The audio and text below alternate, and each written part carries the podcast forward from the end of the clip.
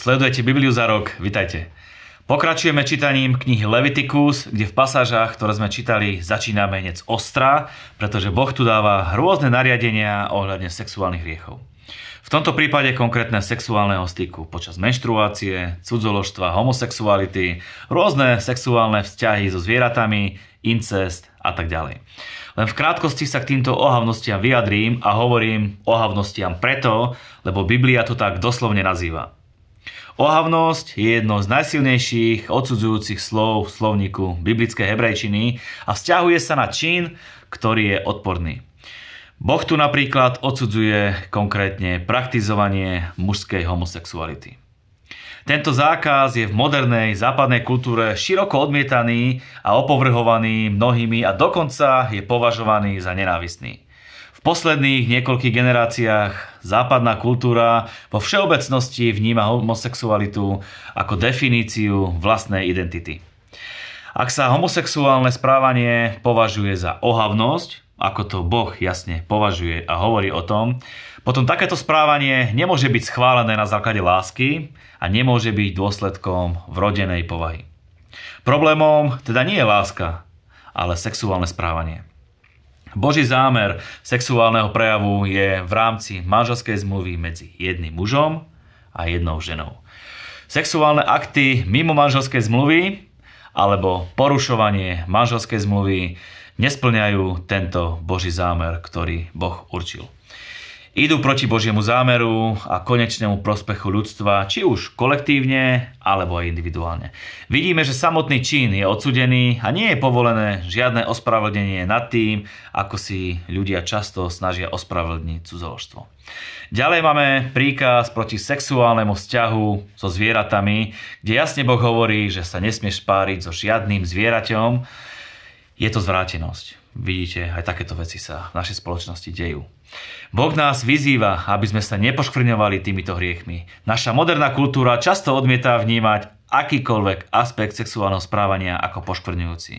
Jediným meradlom je okamžité potešenie, Uh, nie to, čo je správne, alebo to, čo je nesprávne, iba aktuálne uh, nejakým spôsobom naplniť svoju túžbu.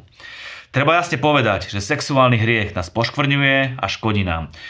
Božie zákony sú nám dané preto najlepšie, nie v snahe nás len otestovať, alebo nás nejako ovládať, alebo nám niečo prikazovať a zakazovať. Keď si to zoberieme štatisticky, manželské páry žijú dlhšie, majú väčší pôžitok zo sexu a sú šťastnejší ako tí, ktorí nie sú zosobášení. Prečo? Pretože Božia cesta je tou najlepšou cestou. Boh prikázal, aby v Izraeli vládol silný pocit spoločenského nesúhlasu, rovnajúcemu sa vyhnanstvu voči tým, ktorí porušili tieto zákony sexuálnej morálky. Sú to hriechy zabíjajúce rodinu a tým pádom aj hriechy zabíjajúce civilizáciu. Preto Boh hovorí, buďte svetí, lebo ja, hospodín, váš Boh, som svetý. Slovo svetý znamená oddelený. Keď to vzťahneme na Boha, opisuje Božiu odlúčenosť, lebo Boh je iný ako človek alebo čokoľvek iné. Iný vo svojej bytosti a iný vo veľkosti a majestátnosti. Má spravodlivosť ako žiadna iná. Čistotu ako žiadna iná a lásku, milosť a milosrdenstvo ako žiadne iné. Boh nie je len nejaký nadčlovek, pretože jeho bytosť a charakter sú božské a nie ľudské. Boh je teda oddelený od človeka, od všetkého stvorenia. No keďže sú ľudia stvorení na Boží obraz, môžu nasledovať jeho kroky a byť tiež svetí. V tomto kontexte mal byť Izrael iný, oddelený od národov a ľudí okolo nich. Ďalej nám Biblia hovorí aj o rešpekte voči našim rodičom, keď hovorí, každý z vás bude mať v úcte svoju matku a svojho otca. Čes rodičom je základným stavebným kameňom stability a zdravia celej spoločnosti. Ak budú mladšie generácie neustále bojovať so staršími generáciami, základy spoločnosti budú zničené. Ďalej hovorí, aby sme sa neobracali k modlám. Slovo pre modly doslova znamená nič. Modly predstavujú bohov, ktorí nie, sú ktorí nie sú skutoční a sú v skutočnosti ničím. Ďalej Boh dal aj zákon zaopatrenia chudobným tým, že polia budú nedokončené. Toto bol napríklad jeden z programov verejnej pomoci v Izraeli. Rolníci nemali úplne zožať svoje polia, takže chudobní a núdzni mohli prísť a pozostatky si nazbierať pre seba. Na rohoch poľa zostalo obilie a na viniči hrozno. To ukazuje, že Boh sa stará o chudobných a chce, aby mali príležitosti. Mimochodom, presne toto robila Rút, keď si ju všimol Boaz, ale o tom si povieme trošku neskôr. Rolníkom prikázal, aby mali štedré srdce a chudobným, aby boli aktívni a pracovali pre svoje jedlo. Chudobným to tým pádom umožnilo zabezpečiť si svoje potreby prácou a aj e, svojou dôstojnosť, e, svoju dôstojnosť. Ďalej im hovoril, keď vôjdete do krajiny a budete sadiť rôzne ovocné stromy, pokladajte ich za neobrezané. Ich ovocie bude pre vás 3 roky ako neobrezané, nesmie sa teda jesť. Potom ovocie 4. roku patrilo hospodinovi a ovocie 5. roku sa mohlo jesť. Boh vedel, že nezbieranie ovocia v tomto období bude prospešné pre stromy aj pre okolitú ekológiu, čo v konečnom dôsledku vyústilo do, naj, do produktívnejších ovocných stromov. 26 čítame. Ak sa niekto obráti na vyvolávačov duchov a na vežcov, ktorý ich, e, aby ich nasledoval v smilstve, obrátim sa proti tomu človeku a vylúčim ho spomedzi svojho ľudu. V tomto konkrétnom úrivku Boh nedal Izraelu nič robiť, čo sa týka trestu. Jednoducho povedal, že vykoná trest. Zapojenie sa do takýchto okultných praktík vždy odlúči človeka od Boha. Ďalej 2010. Muž, ktorý sa dopustí cudzoložstva so svojou ženou svojho blížneho, musí zomrieť, on je jeho spolupáchateľka.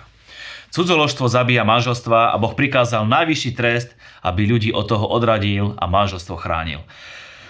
Prečo Boh povolal Izrael k takej veľkej svetosti? Kanánci, ktorí v súčasnosti žili v zasľubenej krajine, boli hlboko zapojení do týchto hriechov a preto Boh použil Izrael, aby ich súdil a vyhnal. Boh prosil Izrael, aby ho poslúchol, aby rovnaký osud nepostihol aj Izrael.